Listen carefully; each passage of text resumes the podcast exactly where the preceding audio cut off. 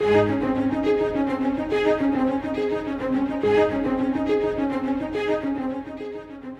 uncertain days, it is important to remember that our world is getting ready to meet God. We are all getting ready to meet Him. The King is coming. Today, we join Scott Pauley in walking through the final book of the Bible, the revelation of Jesus Christ.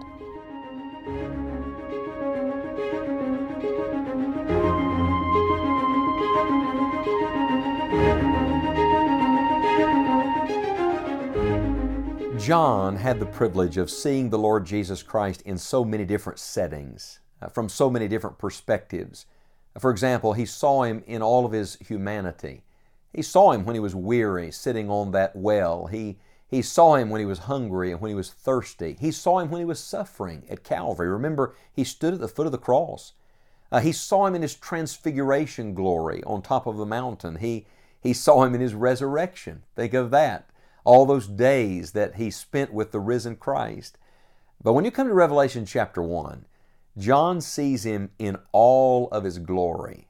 And from John's perspective, you have to be thinking, I've never seen him like this before. Well, I've never, I've never seen Christ in this way before. Oh, it is my prayer as we look to Jesus today that you'll see him as you've never seen him before. In Revelation chapter 1, let's pick up right where we left off. The Bible says in verse 13, In the midst of the seven candlesticks, there was one like unto the Son of Man. Now, we've established already these seven candlesticks are the seven churches. Uh, the candlestick has one purpose in this world, and that is to be a light. Uh, one illustration of that in the Old Testament tabernacle, there was no window, so the only light in the tabernacle came from the candlestick. Well, may I say, the only light this world has comes from the church. Friends, if we're not the light, if we're not pointing people to Jesus Christ, how on earth do we think this dark world is ever going to have any light?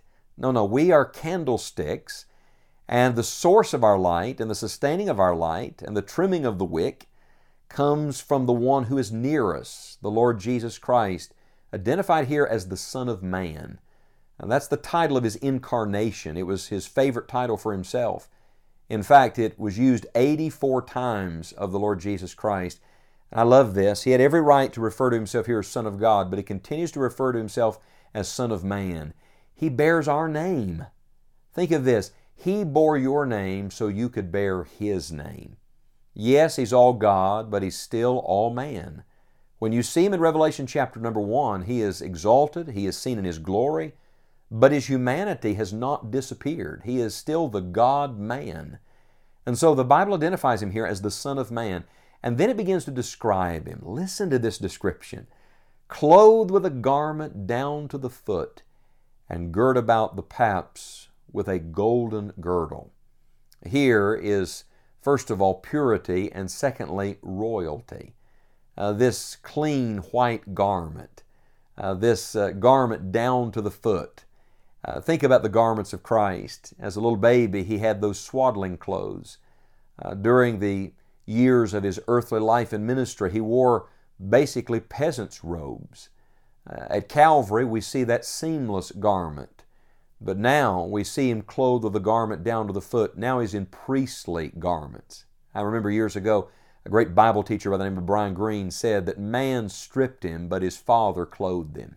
so at Calvary, he was stripped of that garment, but now he's clothed with the garment down to the foot. This is the high priestly garment and the royal garment of Jesus Christ, girt about the paps with a golden girdle. So look at our priest and look at our king, because it's revealing something now about where he is and what he's doing. He goes on in his description in verse 14 His head and his hairs were white like wool now, it's significant here you don't see a crown. Not yet. Not yet, because the crowns are coming later here in the revelation of Jesus Christ. Uh, he will be crowned. But in this first glimpse that John gets of him, he simply sees him with his hair white like wool. Here again is purity. There's, there's a, a cleanliness. In fact, it goes on to say, as white as snow. And so we see Christ in his sinlessness in every way. In fact, throughout Revelation, white is a, a, distinctive color of our Christ. There's a white countenance, his, his purity of his person. There is a white horse, uh, his power is pure. There's a white throne Even his punishment someday will be pure. Why? He is the holy God. And then the Bible says, and his eyes were as a flame of fire. Now we, we're told in Hebrews that our God is a consuming fire, but here his eyes were as a flame of fire. The idea here is that God searches, God knows. He sees everything and He knows everything. And so here is the look of judgment and justice. If you get dismayed at the lack of justice in this world, just remember this the judge is coming. And then in verse 15, and his feet like unto fine brass, as if they burned in a furnace, and his voice is the sound of many waters. Brass in Scripture is always connected to judgment. And so here again is the Lord coming with judgment. Uh, that's connected to his feet because he's going to put down all enemies. Everything will be under his feet. Every one will bow at the feet of the Lord Jesus Christ. And there's a burning here. There's a reference here, of course, to eternal judgment. And then his power, his voice as the sound of many waters. You ever stand at the ocean and hear the crashing of the waves? Well, friends, you haven't heard anything yet.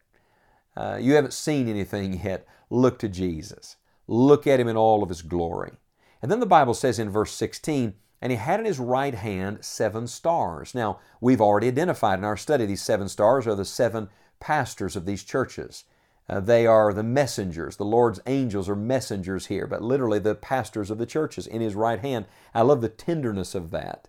Uh, in fact, this expression in his right hand is found some 10 times in the book of the Revelation of Jesus Christ. That's significant. Did you know there's only one reference, as far as I know, in Scripture to God's left hand? And that's Job 23 9, and that's connected to chastisement. So the only time his left hand is mentioned, it's connected to chastisement. But when his right hand is mentioned, it always speaks of blessing. Aren't you glad that God is the God of blessing, that God will bless His people, and that God's servants are always in His hand? And then the Bible says, And out of His mouth went a sharp two edged sword. We know that the Word of God is identified as a two edged sword that pierces the dividing asunder of soul and spirit. Well, what is true of the written Word, the book we're studying right now, the Word of God, is also true of every word that will ever proceed out of the mouth of our Christ.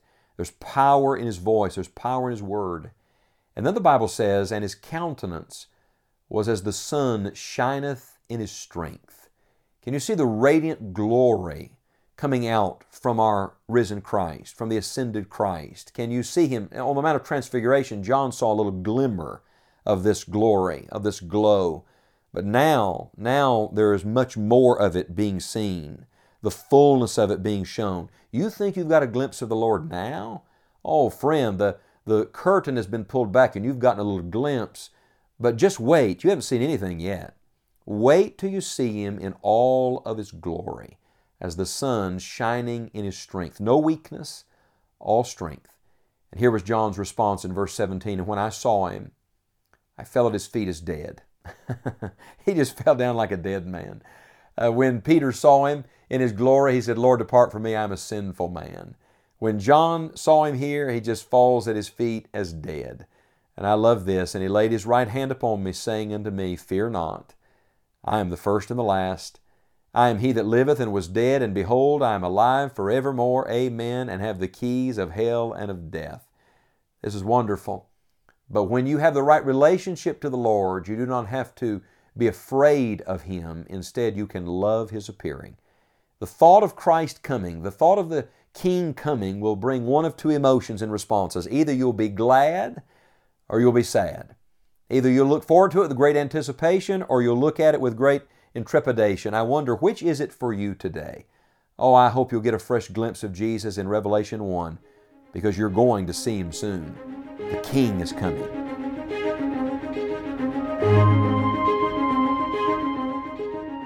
The purpose of all Scripture is to see God. In Revelation, the curtain is pulled back, and we are reminded not to simply look at world events, but to look to Christ. We hope you will join us next time as Scott Pauley continues our study through this amazing book of the Bible.